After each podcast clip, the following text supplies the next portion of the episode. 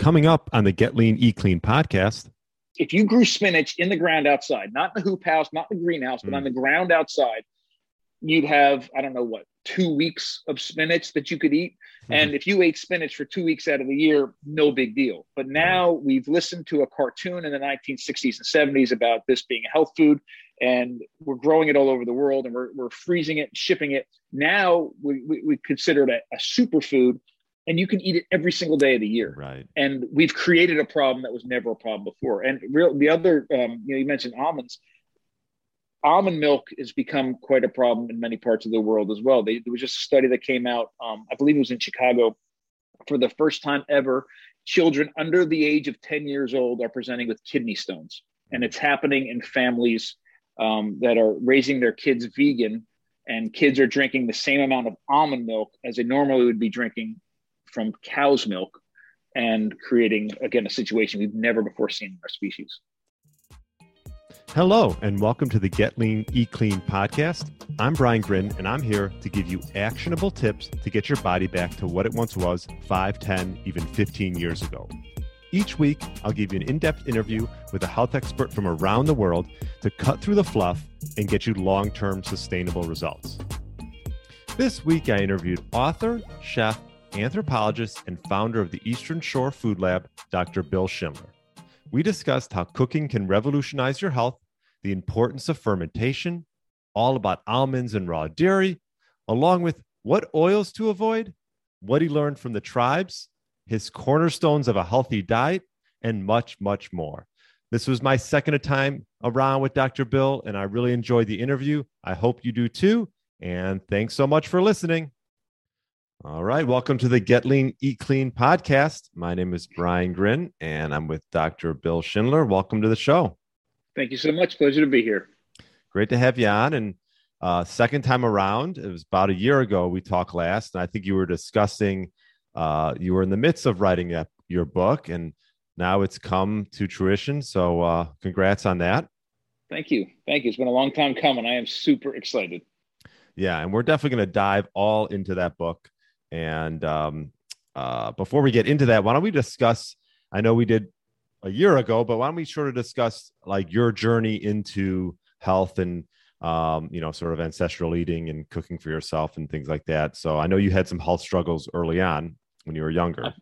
Yeah, absolutely. Yeah, I I I know we talked about this a little bit in the past, but I had a, from the majority of my life, I'm 48 years old. For the majority of my life, I've had an incredibly unhealthy relationship with food. And it's so interesting to me because my perspective now on food is, and the, the way I think we all should be looking at food is that food is something that nourishes us. It nourishes our body, it nourishes our mind, it nourishes our soul.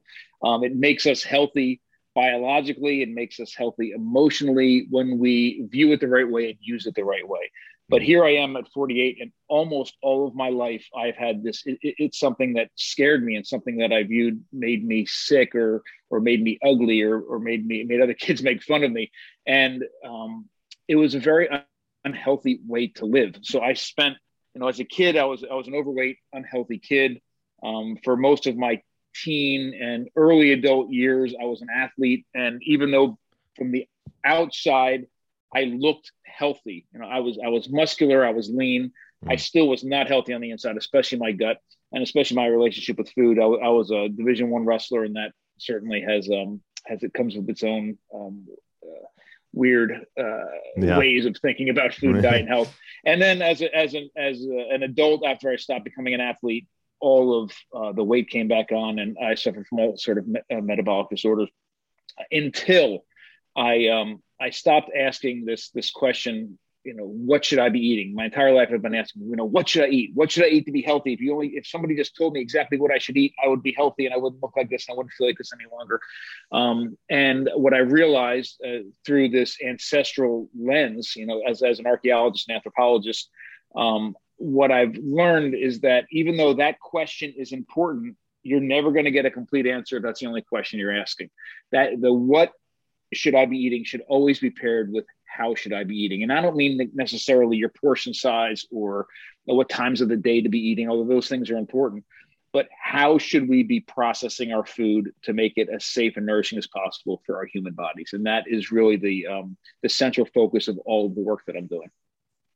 Yeah, I, I feel like uh, we've lost our relationship with food a lot, and uh, um, obviously that can be attributed to just the almighty dollar and how it's on every corner and it's so easy to it's so accessible and easy to get. And i think it just has taken people away from oh let's actually cook. And uh, i know that's something that you're you're passionate about. And hopefully maybe through the whole quarantine and things like this people maybe started cooking for themselves more. I don't know if you mm-hmm. saw this. Um, i know uh, my wife and i have always cooked a lot for ourselves but i mean literally in the quarantine i think every night we were making something different uh, just being at home and not going out to restaurants, you know, uh, can be a blessing. Sure, and it, it was great. My, my, family and I we own uh, now called the Modern Stone Age Kitchen, but it started as a as a sourdough bakery. We do much more in sourdough now. But what I've I love to see during the especially in this country, but not only this country, other countries as well. At the beginning of, of, of COVID, there was a huge yeast shortage. So people who were baking bread at home with their um, with yeasted breads and their and their bread makers and all realized that they couldn't make bread any longer with mm. commercial yeast, so they started making sourdough, which I loved. Mm-hmm. Um, I like the way that it rolled out was it, it, gave people that freedom, that freedom, that understanding that if I make if I step back and make it one more step from scratch. Mm. I don't have to be so reliant on the industrial, you know, modern food system as much. Um, what I thought got missed in that um, in that uh, that trend was mm. all the health benefits of sourdough because as soon as yeast started coming back onto the shelves and everybody not everybody but many of the people that were making sourdough bread then turned back to the yeasted breads and and missed uh, a little bit of that but yeah that and i also saw a huge um, at least around here, with some of the shortages that came in the meat industry because of um, you know the meat packing and, and and all that. There were a lot of people around me that were asking. You know, I was doing a lot of online butchering classes, and even believe it or not, even during COVID, some in-person butchering classes, which mm. helped people become less reliant on the packaged meat from the grocery store, which was difficult to get, and more reliant on local abattoirs and, and local butchers. Yeah. Yeah, and, and let's actually talk a little bit about sourdough bread. Something that now that I'm interviewing you again, I I, I want to make this with my wife. I I don't we don't eat a lot of we don't really eat commercial bread at all. Um, but let's talk about the difference between like just commercial bread and and how would you prepare like a sourdough bread? Sure. And let me and let me start off by saying yeah. too, I would never I would never tell anyone who's not eating bread that they should start eating bread. Yeah. Um, but the message, so, and I think that message gets lost because we we make a massive quantity of sourdough bread here at the at the Modern Stone Age Kitchen, and and and truly nourish our community with it. But it's not a hey, you should be eating bread if you're not. It's a hey, if you're going to eat bread. Right. This is the healthiest, safest, most nourishing version possible of it. This is the kind you should be eating. This is the kind you should be feeding your kids. So here, here's the difference. If, if anybody's um, um, ever made bread, or even if you've just made pancakes or muffins or cupcakes, uh, in order you take that flour and your finished product needs to not be this dense, you know, brick. It needs to have some kind of air on the inside of it for pleasure and for the mouth feel and for all of that. So we can leaven bread or raise the bread in a number of different ways, and it's been done in a number of different ways throughout history. Um, one way is through yeast. So you you have the yeast are you know trillions, billions, and trillions of these microorganisms that eat the carbohydrates, obviously the flour, um, and the sugars that are in the dough, and produces carbon dioxide and alcohol as a byproduct. So the same yeast that you would use to make beer and wine. Mm-hmm. You know, because it's making the alcohol in bread making, we're, we're allowing that, uh, yes, producing alcohol that gets cooked off during the baking process but the um, the carbon dioxide that it produces, which is also in really good beer making, it's the same carbon dioxide that's used to carbonate the beer, also leavens the bread and, and makes it rise. Okay. Um, we can also use other lev- leaveners like chemical leaveners, like baking soda and baking powder, and something. Um, original gingerbread was made with something called hartshorn, which was made from ground up red deer antler in Germany. And make these what we call ammonia cookies because they smell like ammonia but they were there's a chemical leavening process.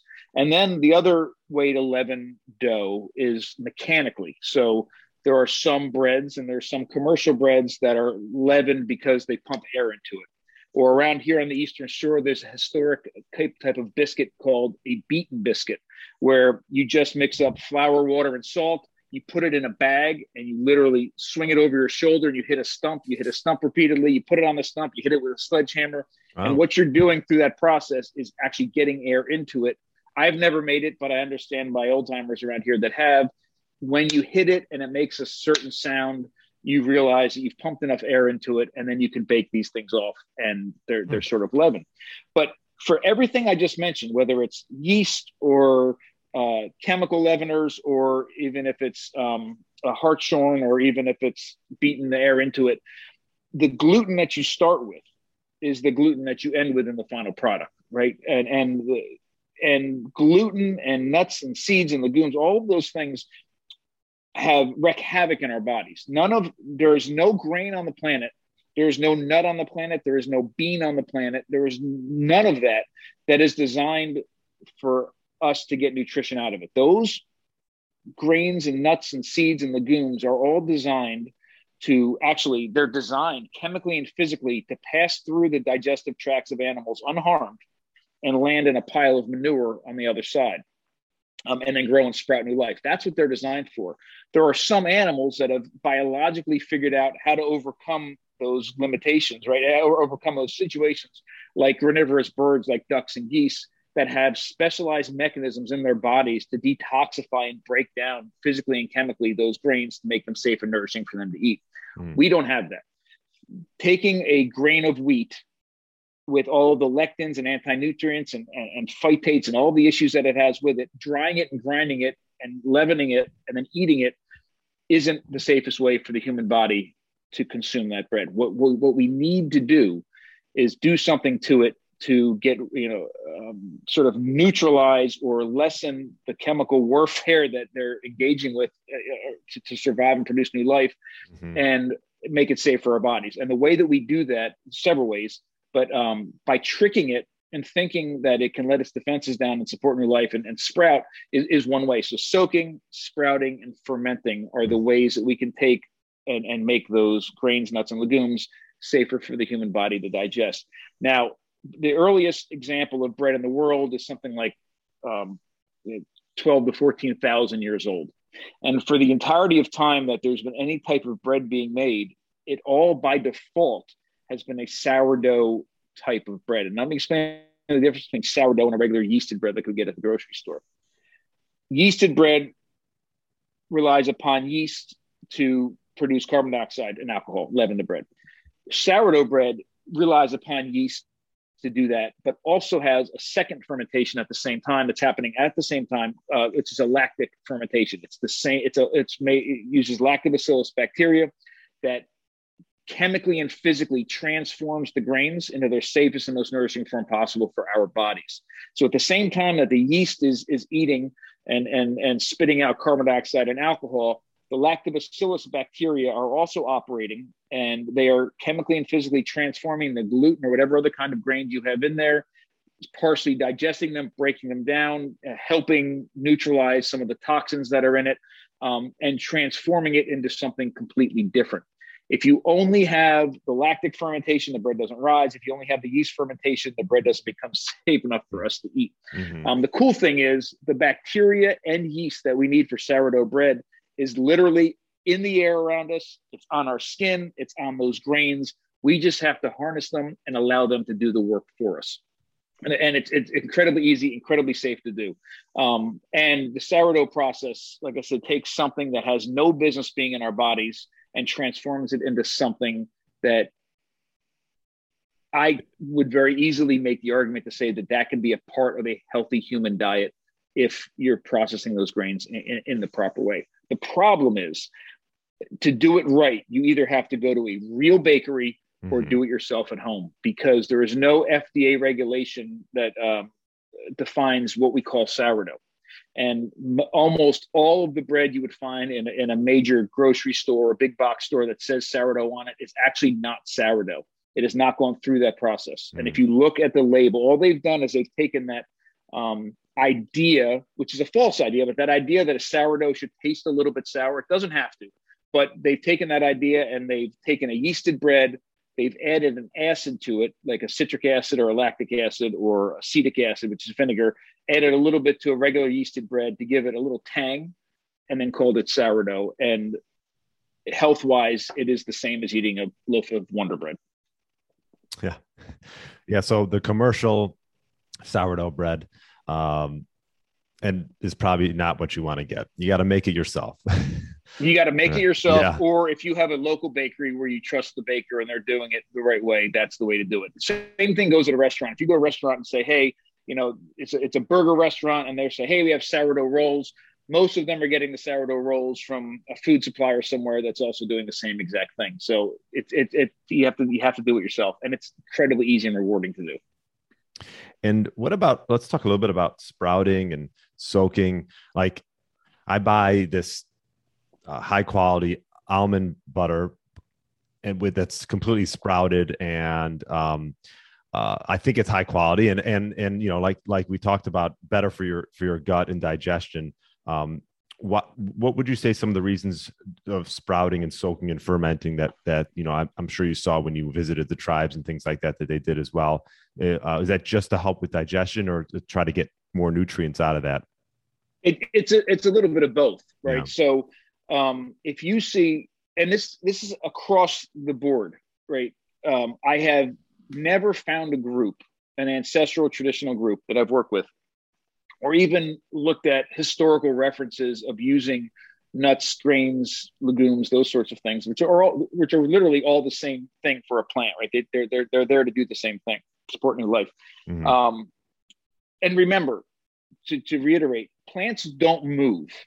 So they right. have to protect themselves uh, through predation. They protect themselves from insects, from fungus, from disease, from predation through chemical warfare. So they produce chemicals that allow those seeds, the most important part of that plant. I mean, that's their young, that's their babies, to stay dormant until they're in the right environment to uh, then sprout and, and become new life. And all these these anti-nutrients, these these toxins that are there in and around those seeds and legumes and nuts are there for that reason. And when you trick it into when it's in the right environment to support new life, it lets down those defenses. There are chemical reactions that happen that make them a lot safer for us to consume at that point. So if you think about it, the right environment for a seed and nut legume is a warm, moist environment. That's when it's going to sprout. That's when it's going to support new life. So fermentation, soaking, sprouting are all different ways of, of getting at it. Now, um, sprouting is fantastic. Sprouting helps with many of those toxins, many of those anti nutrients. None of them totally get rid of all of it. Right. Um, and, so, for an example, a toxin that that I am um, always thinking about, um, and there's some experts, people like Sally Norton, that have, have spent uh, their entire career working on, um, are things like oxalates. Now, mm-hmm. oxalates are plant toxins that we I haven't found a good strategy to completely get rid of them yet. Even soaking and sprouting doesn't do it. And unfortunately, nuts are very, very, very high in oxalates, including almonds. So while soaking an almond can help with a lot of the issues, soaking it doesn't get rid of, of the oxalate. So in cases where you have a high oxalate food like almonds, spinach, um, are, are two great examples. Yeah, that's something that you would want to pay attention to how much of it you're eating. Um, again, not that you shouldn't eat any of it, but it isn't right. the kind of thing that an almond, an almond shake, you know, an almond milk spinach shake is not the kind of thing you would want to eat every day for breakfast, right? You can cause all sorts of issues. Right. And and a lot of people think that's healthy, right? And throw some kale in there too. Kale's high in oxalates as well, right? Yeah, absolutely. So is rhubarb. Uh, sesame seeds are incredibly high. You know, some and, and again, these things that we we sprinkle them on roll none of those things by themselves are a huge issue. Um, even spinach, you, but we've changed, we've modified. We, you talked about connection earlier. We we are so disconnected from our food today. Many of us are. You know, we're not growing our food or raising our animals or or you know being forced through those mechanisms to eat seasonally and and and and understand the life cycle of plants and animals and these sorts of things that um, are are the cues, the things that would normally teach us how we should be eating or restricting us to eating in a certain way are no longer in place. And you know, spinach is if you grew spinach in the ground outside, not in the hoop house, not in the greenhouse, but mm. on the ground outside, you'd have I don't know what two weeks of spinach that you could eat. Mm-hmm. And if you ate spinach for two weeks out of the year, no big deal. But now we've listened to a cartoon in the 1960s and 70s about this being a health food, and we're growing it all over the world and we're, we're freezing it, shipping it. Now we, we, we consider it a, a superfood and you can eat it every single day of the year. Right. And we've created a problem that was never a problem before. And real, the other, um, you know, you mentioned almonds. Almond milk has become quite a problem in many parts of the world as well. They, there was just a study that came out, um, I believe it was in Chicago, for the first time ever.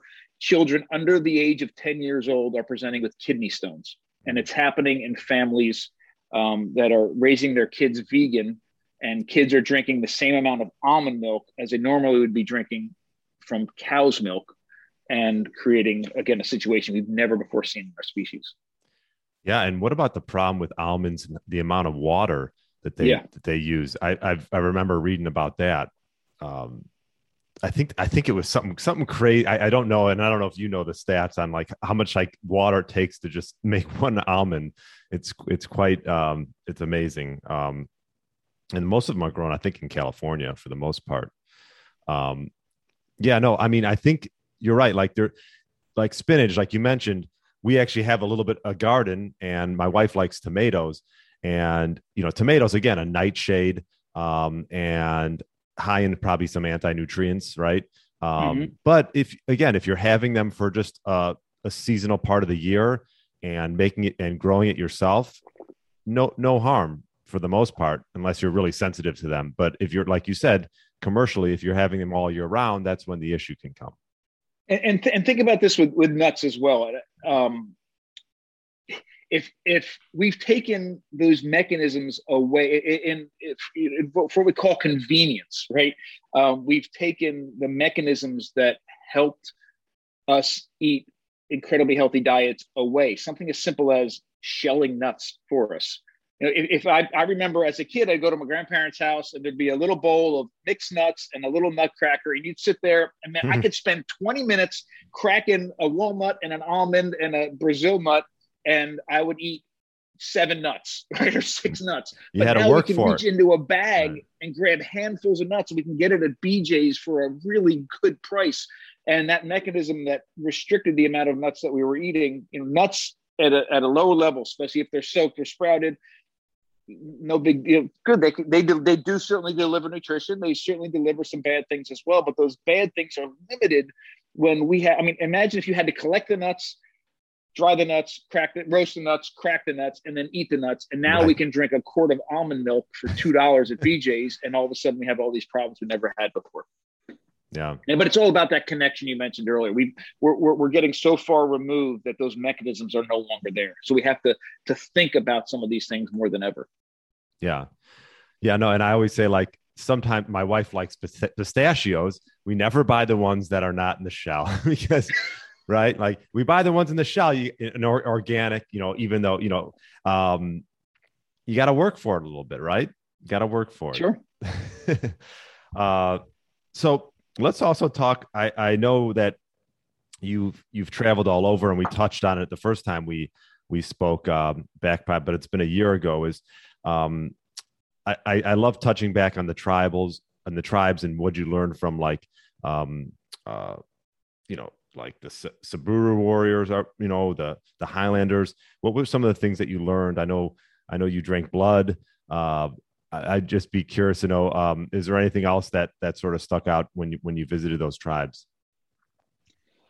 Yeah, the a couple things. Fermentation was at any like I mentioned, any traditional or ancestral group that I've I've went and spent time with or lived with, learned from, ate with, cooked with, uh, shared food with, fermentation was at the core of all of their diets, and it wasn't just fermented vegetables like sauerkraut, although those sorts of things certainly do exist. Um, fermentation was was always present. Um, the Samburu and the Maasai are the only, and these nomadic pastoralists are the only two traditional groups I know of that fermented when, when, that have dairy in their diets that fermented dairy isn't mm. the core of it right? Um, so a great example is in mongolia. I spent a lot of time in mongolia. Um, dairy is at central core of their food. Um, and it's everything from camel milk to yak milk to horse milk to eh, sheep, sheep milk. Wow. i mean across the board goat milk um, but it's always fermented and it's fascinating because we we tend when you think about something like lactose intolerance, um, many of us view lactose intolerance as this weird thing that ha- weird thing that happens to some humans. In fact, it's the exact opposite. Sixty percent of modern humans right now are lactose intolerant. Um, 40 percent are lactose tolerant. It is common for mammals to become lactose intolerant after uh, we're weaned off our mothers, and that goes for a, for a cow to a human. And what happens is when we get weaned off our mothers, we we stop or uh, or slow the production of lactase, the enzyme that, that breaks down the sugars. Lactose, we become lactose intolerant. Right. We as mammals don't need it anymore, but humans have this interesting thing that we as adults consume dairy from from other animals. And what's happened is that there's been a few gen- independent genetic mutations mostly in Africa and in Europe, uh, where populations subsisted on dairy for a long period of time for, into adulthood, where they continue to produce lactose, uh, that enzyme, in, as adults. That's the weird thing. The weird thing is that we've been able to produce lactose uh, into adulthood and consume milk as adults safely. So those of us, but it, it depends on where you live and uh, your, you know, sort of your genetic past mm-hmm. would help mm-hmm. determine whether or not you're lactose tolerant or intolerant. So, for example, um, in North America, Native Americans have almost 100% lactose intolerance. They've never, um, throughout time, been in a situation where they were consuming dairy from other animals into adulthood, never um, you know created that that genetic mutation that allowed them as adults to continue to produce that enzyme lactose. Where, whereas in ireland it's the exact opposite. In ireland there's almost 100% lactose tolerance into adults and that really hmm. speaks to the long history they've had with dairy. But here's the crazy thing with mongolia. In mongolia um, where dairy is central to their diets they still they have a very low lactose tolerance um, hmm. uh, in, in adults. And the reason is because they're always fermenting their dairy. And when you ferment the dairy just like when you're fermenting sourdough bread and the lactobacillus bacteria are eating the sugars and eating the carbohydrates the lactobacillus bacteria in a dairy ferment and i mean dairy ferment things like yogurt or kefir or um, uh, cheese real traditional cheese the lactobacillus bacteria eats the sugars in the milk the lactose right? And and I'm sorry when I was saying the enzyme meant lactase, but it, it, it eats the it eats the lactose sugar. So a fully fermented dairy um, product or dairy food has very little or zero lactose in it. So you, since you're it, it doesn't matter if your body's not producing the enzyme lactase, you don't need it because the final product doesn't have it in it. Plus, in in real live fermented dairy products, you are actually getting some of that enzyme when, when you're when you're consuming it. So you're getting some of that lactase that enzyme into your body and it can help you digest any any of the stuff that that's left. And that really speaks to the to the role of of food processing. Because if you just looked at from an outsider's view and said oh they're eating dairy uh, there and they're eating dairy here and they're eating dairy here and they have problems here and don't have problems there you're not really getting at the root of the problem it's not dairy that's not the the what, it's the how. It's fermenting the dairy make it makes the big difference. So is that something that you incorporate in, in your diet? Do you ferment your dairy? Absolutely. Now I, I will say um, my kids their entire life, uh, my oldest is 18 years old. They have gone straight from breast milk to raw dairy. They're they've been on raw dairy their entire lives, which was a huge, huge struggle for me because in uh, we lived in New Jersey and we've lived in Maryland and in both states raw dairy is is very illegal. Um, so we had to travel quite a bit to get or get it from local sources that we shouldn't have um, legally. But uh, we've they've been on raw dairy their whole lives. Uh, but more importantly, so high quality raw dairy. But more importantly, um, drinking a glass of milk wasn't a common thing in our house, and it's not a common thing historically or prehistorically as well. That's a really weird thing all the dairy that almost all the dairy we consumed in our house always and still continue to has been fermented. So cultured butter, uh, kefir, yogurt, real cheeses, those sorts of things. So the fermented dairy that's on the market, like if you go to Whole Foods, you would say that would be something that would be okay to eat? It'd or... be much better. So again, we get back to the. It's like the sourdough thing. It'd if you much... have the time, yeah. if you have the time or the inkling to do it, it'd be much better to do it in your own home because you have control over what the, the, the source of that dairy and that you're actually doing a really good job of the fermentation. But high quality yogurts, high quality kefirs, high quality real cheeses, high quality cultured butter, those foods you can buy and the commercial versions of them is a lot better than drinking a glass of milk 100% now when you get your raw dairy you're you're just drinking it straight right? Or are you you don't need the are you fermenting it too? No we're still fermenting it. Oh, okay. and let me let me tell you why. When we humans don't have a very efficient digestive tract whatsoever um, and we have to work very hard to take these foods that we're not designed to eat whether it's a grain or whether it's dairy or a whole host of other things I can mention that we're not designed to eat, and we have to process it properly to get it ready for our bodies so that we can mm-hmm. safely and fully get all the nutrition it has to um, to provide to us. Um, most of the time, we're mimicking what happens in another animal's digestive tract. So if we're fermenting or soaking grains or spread, that's happening inside of things like ducks and geese that are um, naturally designed to consume grains. Right. Um, dairy, we have to mimic I fully believe we the only let me back up. I'm sorry. The only food, the only perfect food for humans, the only food that we're entirely perfectly designed to consume. Let me guess. As a species is is what is dairy, oh. and and really only only that's the only perfect that's the only perfect food for humans but that's only for a short period of our of our life right? Right, we're, right. we're only designed to consume it when we're infants. When we get weaned off of that dairy i mean that's what defines us. I mean we're mammals. That's what we do. But when we uh, start to when we get weaned off of milk our we, we biologically change and we're not producing the same enzymes things like lactase that allow us to safely consume that dairy any longer what we need to do, I'm convinced, what we need to do as adult humans, if we want to consume dairy, is to consume it, to process it outside of our bodies the way that it was processed inside of our bodies to get it ready for the rest of our digestive tract. So when right. we drank milk as an infant, this is how it works. We, we, you know, drink from our mothers. That is raw, completely alive milk, full of beneficial bacteria, already in the process of fermenting when it's going into our mouths. Mm-hmm. It goes into our into our stomachs, into our guts, and it gets hit with several different enzymes that we naturally produce. Lipase, which breaks down fat, um, chymosin, which coagulates, or chymosin-like enzyme, which coagulates the milk, and lactase, which breaks down the sugars. And we coagulate the milk in order to slow it down in our digestive tract so it can chemically and physically break down fully mm-hmm. and ferment before it goes into our small intestines where that uh, where we absorb all the nutrients from it. So what we're essentially doing as infants, that chymosin-like enzyme in the cheese making world is known as rennet. And, and that's exactly where we get rennet to make cheese. We get it from the unweaned stomachs of um, the stomachs of unweaned animals like calves, for example, where they're naturally still producing this enzyme. That's where we create curds and and, and the byproduct mm. way.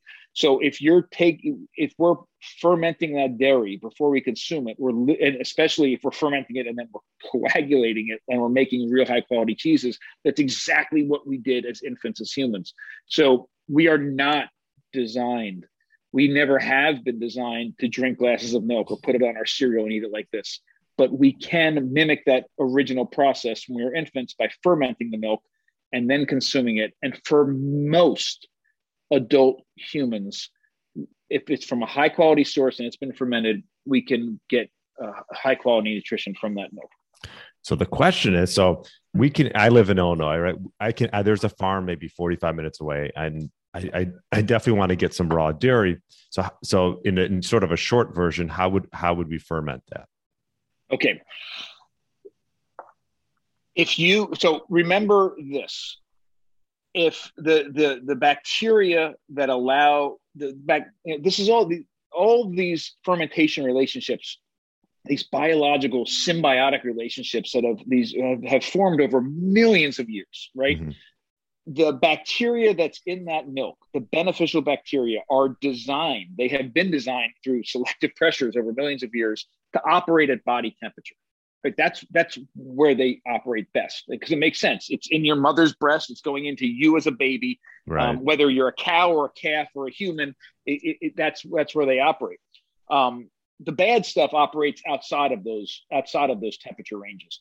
Mm. So the best way to ferment high quality. Now I will say raw milk needs to be. There's good raw fat. milk and there's bad raw milk. Right. right? So yeah. high quality fresh raw milk dairy. The best way to ferment it is to get it directly from the animal and never let it cool down. It's already in the process of fermenting. Keep it at room temperature, and it will actually by itself turn into something called clabber. Clabber um, is a European term for just milk that's fermented for 24, 48 hours. Um, it is actually, it'll turn into like a yogurt like substance. The problem mm. is, um, and it's great, it's full of bacteria, uh, good bacteria, full of enzymes, full of amazing nutrition. The problem is, it's almost impossible unless you own your own cow or right. goat to um, to get that. So what you're going to do is you're going to get milk that's uh, was in the process of fermenting that they've chilled down rapidly to, to meet all the laws and regulations. And the first thing you have to do is to warm it back up to the temperature range that the good bacteria will operate in. Hmm. The problem, and this is going to sound anti, this is going to sound like the exact opposite of what everybody thinks about milk.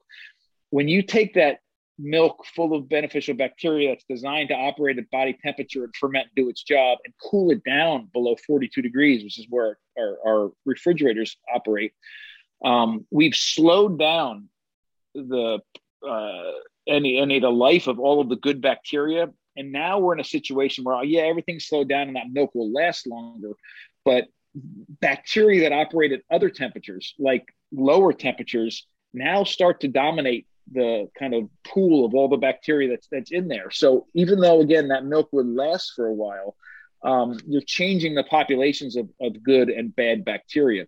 So if that milk has if that milk has come out of a healthiest cow ever on an amazing farm and it's raw and it's been chilled down and it's sat in the fridge for three days, and then now you bring it up to room temperature, you've changed the populations of those bacteria. While it, it may work, the best thing you can do at that point is add some back some really good powerful bacteria into it to make sure your fermentation is going to happen operate properly. So that's where you would add maybe yogurt um, into it because you know that back that the yogurt bacteria is, is full of full of really good stuff. Or you could add fresh kefir or if you have access to cheese making cultures that are full of those bacteria you can add those in but really the, the only thing you have to do the short version of this is get your milk to the right temperature, which is room temperature, which body temperature, you know, somewhere in that range, and make sure either the bacteria that are in there are thriving, and if not, you add some bacteria to it.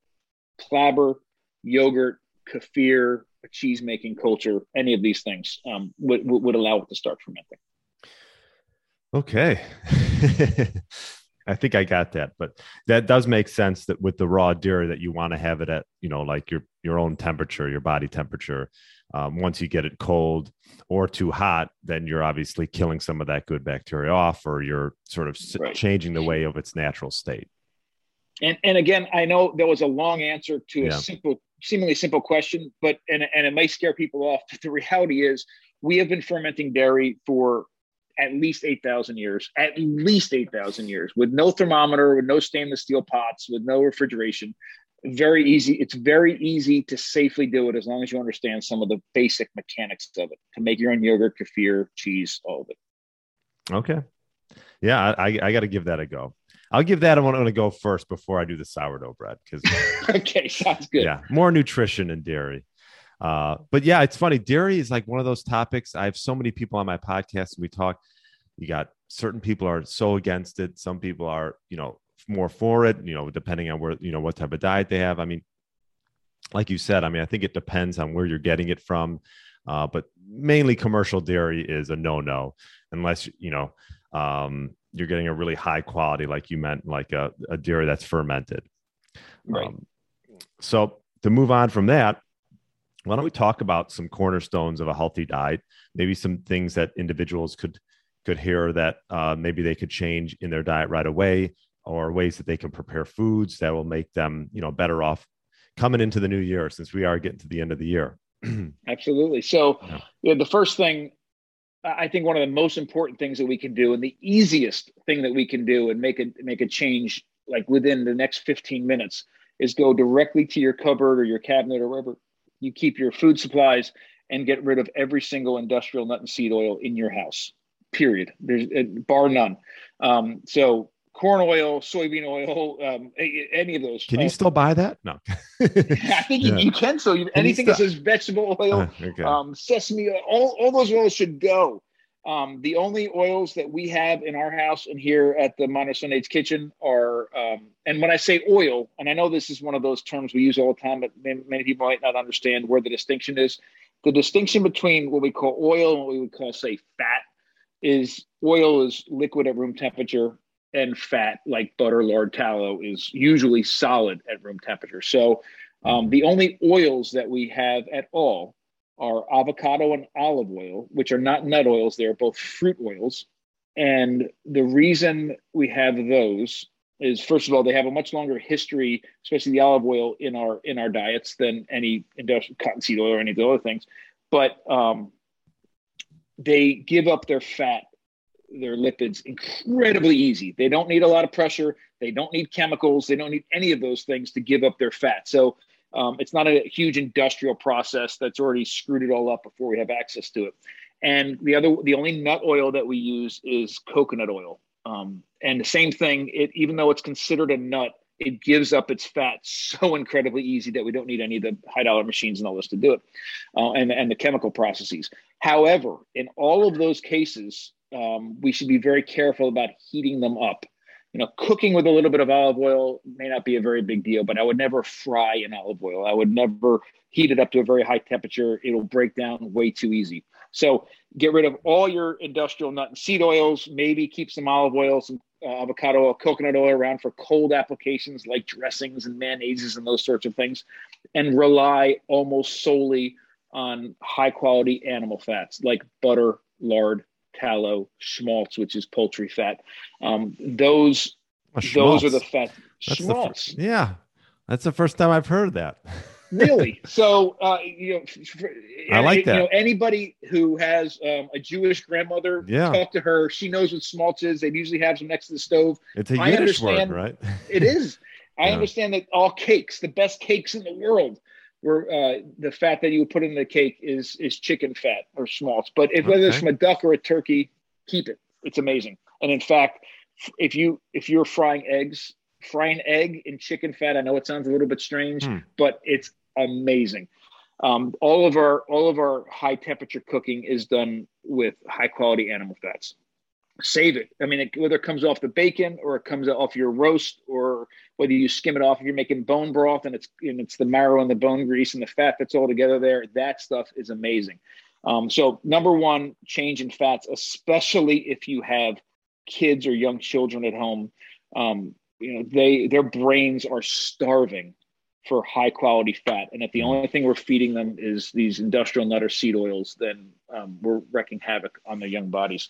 That's number one. Number two, um, you take a strong stance. We have in our house at the Modern Stone Age Kitchen against uh, refined sugars.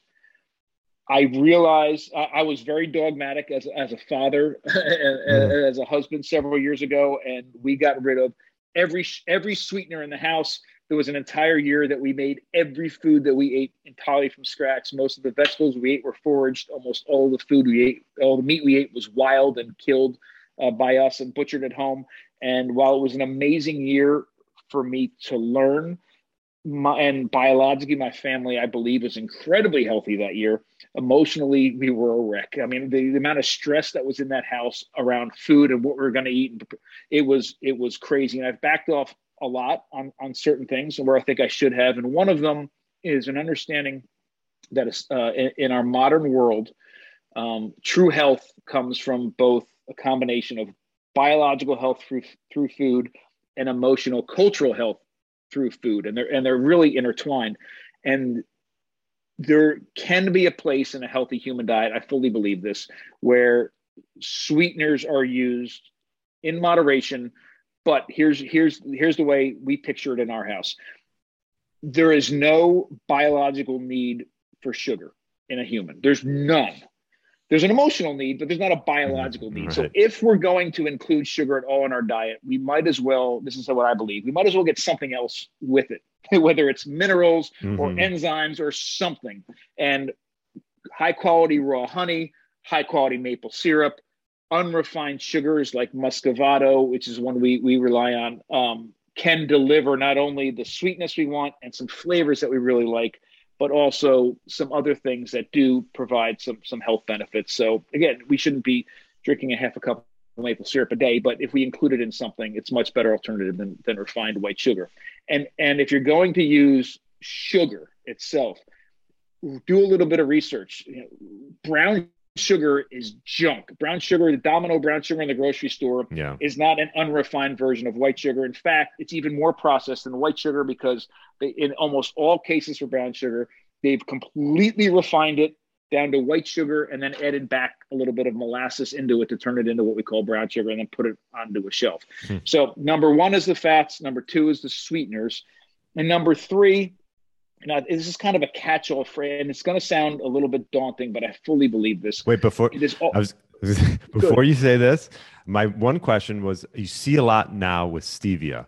What are your mm. thoughts? Yeah, what are your thoughts on stevia, or you know, even some of um, um like xylitol, things like that? I I have a little bit of an apprehension about it because, and I, and listen, I will be completely honest. I don't know enough about stevia, xylitol, any of those, any of those sorts of things to, you know, the monk's fruit, the monk some fruit of these extract things, is monk in fruit yeah. extract. It, it, it could some of it could be absolutely fine. I and this is this goes into the third one a little bit, but I tend to believe that if it's something that I don't have the ability to make myself mm. in my house with the base most basic of tools, then it shouldn't go into our bodies. Now, not like Got I'm it. processing sugar, but the, right. the kind of process that you would go through to get maple. We've made maple syrup. We've actually, you know, collected honey from beehives. We could get sugar cane and get down to the state that muscovado sugar is in our house with basic equipment. Getting stevia, getting some of these other things, it just seems so foreign that and, and so disconnected that I have a little bit of apprehension about it. Again, that that comes from an uninformed place. But if I don't, if it's that something that sense. I can't do myself, that makes sense. And honey, honey's something I'm seeing uh, get talked about a little bit in like the carnivore world. I know, like Paul know, was talking about adding that back into his diet because it's not toxic. And um, obviously, some tribes did use honey a lot. Is that correct? Or not a lot, but you know, from time to time. Absolutely, and there's there's some suggestion that honey's been in our diet for between two and two and a half million years. Um, there's a there's some uh, archaeological evidence that suggests it. And Paul was just with the Hadza. I was with the same group um, years ago, and we both collected honey with the Hadza. It's something that they the, the Hadza are the oldest hunter gatherer group in the world, um, still in existence, and they love honey. They don't get it that often, but when they get it, they absolutely love it. And when they eat it, they're eating and when we collected, luckily in Tanzania where the Hadza live, there's stingless bees, so they can collect this honey from these stingless bees and, and not get stung at all. Um, when they collect it, it's not like they're taking honey and squeezing it out of the plastic bear right on the other thing. They're getting the honey, they're getting the propolis, they're getting the uh, honeycomb, they're getting all of these things together at the same time, which is a much different food than refined honey coming from the grocery store. Okay. Yeah. And that could be yeah. a good alternative for a lot of people because um, there's some good quality honeys you can get out there. Um, Absolutely. And the nice thing to remember if you're going to start substituting um, some of your normal baking or, or, cooking with some of these more unrefined versions, um, if it's something like a muscovado sugar or even maple syrup, it has that has the same sweetness as an as a refined sugar. So you can um, substitute it one to one honey is actually sweeter than white table you know white regular domino sugar. So right. if you're going to substitute honey actually back off a little bit on it. it it may make things a little bit too sweet. And i know that's a little bit you know we think about oh my gosh it's honey but no it's actually sweeter than sugar. Yeah. And uh, so what was your third uh so the third one is basically it's connect. And and, I, and connect with your food. And by doing so you will give yourself the best education about food and, and your diet and your health and you, you could ever get from a podcast or a book or a or, or, or a documentary or anything. So this is here's some suggestions. So number one, uh, from that um, connection levels to where your food comes from. Some of these may sound so foreign, but do them. They're ex- more accessible than you think. Forage, fish, if you have access to. And I don't mean you have to all of a sudden go out and, and, and spend four thousand dollars on camouflage and buy a gun and go hunting every day. Mm-hmm. Go hunting with somebody. Just sit in the stand with them for a day and see what it's like for the woods to come alive and you know to to understand what a a real um, ethical hunter actually does. Or go listen. I have run foraging tours all over the world. I have foraged through Moscow, through Dublin, through New York City, through Washington, D.C. You don't have to live in the middle of the woods to forage and get that, you know, understand where you can pick maybe some dandelions. Forage, go fishing, collect some shellfish. If you, any of those sorts of things, you know, are ways that we accessed food for millions of years that most of us don't believe we have access to, but, but we do. And even if you do it once a season or even once a year, it it it reminds you of that connection, that seasonality, that localness of food that's incredibly important. Um, farmers markets, go and this may sound incredibly strange, but go if you have access to a local butcher, go to the butcher shop and bring your kids. Right, the we don't have in our in our kitchens any longer. We don't have bones, we don't have skin, we don't have feathers, we don't have hair we don't have feet. We don't have any of those things. We have packaged chicken breasts, and we wonder why our, our, kids can't make the connection between that animal that's running around and what's on their plate. And when, when we miss that, we're missing um, uh, an respect and and and and and um, and control over our food system that we really need to get back to. I am an I, I, truly believe that the healthiest human diet includes animals completely nose to tail approaches to animals, um, but I reject the modern industrial meat industry, um, which you can easily do both of those things at the same time. So mm. connect yourself and your kids back with where their animals are coming from. Um, shop and buy, you know, buy the largest, not the largest cut of meat, the largest part of an animal you can get. Get a whole chicken, get a shoulder of of, of a pig, and break that down. And and and it sounds again strange, but even that sound even if your kids are watching tv in the other room and you're and, and you've brought something home that resembles an arm and they hear your knife scraping against the bone i mean these are sounds that most modern american kitchens don't have in them any longer. It's sights they don't have in them any longer. And most of us again think that this is some sort of convenience and we don't have to bother ourselves with these things anymore. But it comes at a huge cost and bring that stuff back into the kitchen. But and then really a, a huge a huge thing that I, I, recommend a lot is take the foods that you and your family eat all the time. Not your Thanksgiving dinner, not your Christmas dinner, not your Sunday dinner, the foods that you guys eat every day, and pick one of those meals and cook it entirely from scratch mm-hmm. one time. Yeah. And by doing so, even if you screw it up and it's inedible and the dog won't even eat it, you have learned more about that food than you'll ever learn from a book or anywhere else. And even if you always buy it from that point forward, you can go to the grocery store and and and look through all the marketing and all the advertising, find the right version of that food, the best version possible for you, your family, the environment, for the animals, for all of it. And not only are you bringing that food home and serving it to your family, but you're also using your money to support those food producers that are doing the best job possible. That's the kind of connection that we need, and that is, um, I think, will will will catapult you light years uh, ahead in trying to nourish your family. Yeah, I love that. And um, to summarize, avoid refined sugar and industrial seed oils, right? And then connect mm-hmm. with your food. Perfect. Absolutely. and uh, before we finish up here, I know, you know, maybe let people know where they can find your book. I'm assuming Amazon, but uh, Eat Like a Human Nourishing Foods and Ancient Ways of Cooking to Revolutionize Your Health. Absolutely. So I'm so excited. I literally last night the box of books came. This has been 10 years of uh, of writing and the entire family involved in producing this book. And what we've done in this book is um, I realized that the way I've learned to feed my family has been incredibly valuable to our family, and we just wanted to share it with the world. Our approach to food, our outlook on on our relationship between humans and the world around us, and most importantly, how to take those messages and uh, make them work into something. What are the takeaways right. from that? Recipes and tips and tricks. So the the beginning of the book is uh, sort of a, a cursory but in depth at the same time look at our ancestral dietary past over millions of years.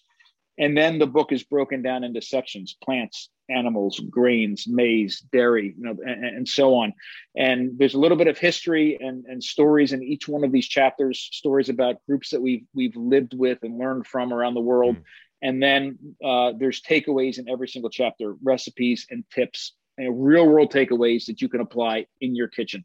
Um, it teaches you how to make sourdough bread. It teaches you how to make cheese. It teaches you how to nixtamalize maize, how to do basic butchering and those sorts of things, how to use the entire animal. Um, the book uh, it launches or releases on November 16th, and it's available in all major um, uh, book outlets, Amazon, Barnes and Noble, uh, those sorts of things.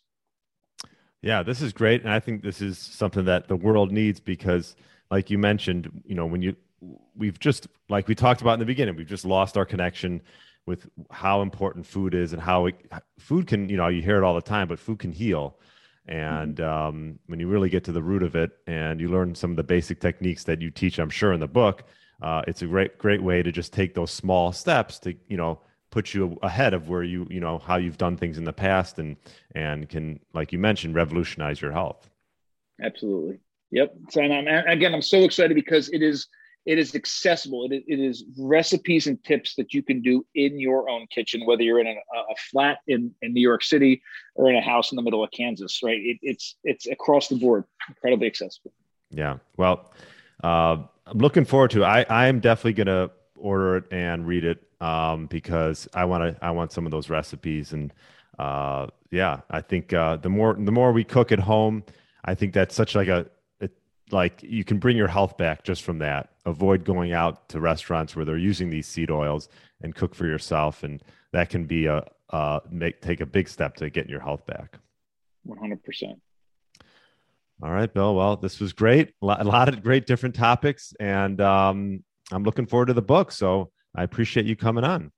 Hey, great, great to talk to you again. Thanks for having me again. Yeah. Thanks for listening to the Get Lean, Eat Clean podcast. I understand there are millions of other podcasts out there, and you've chosen to listen to mine, and I appreciate that. Check out the show notes at briangrin.com for everything that was mentioned in this episode. Feel free to subscribe to the podcast and share it with a friend or family member that's looking to get their body back to what it once was. Thanks again, and have a great day.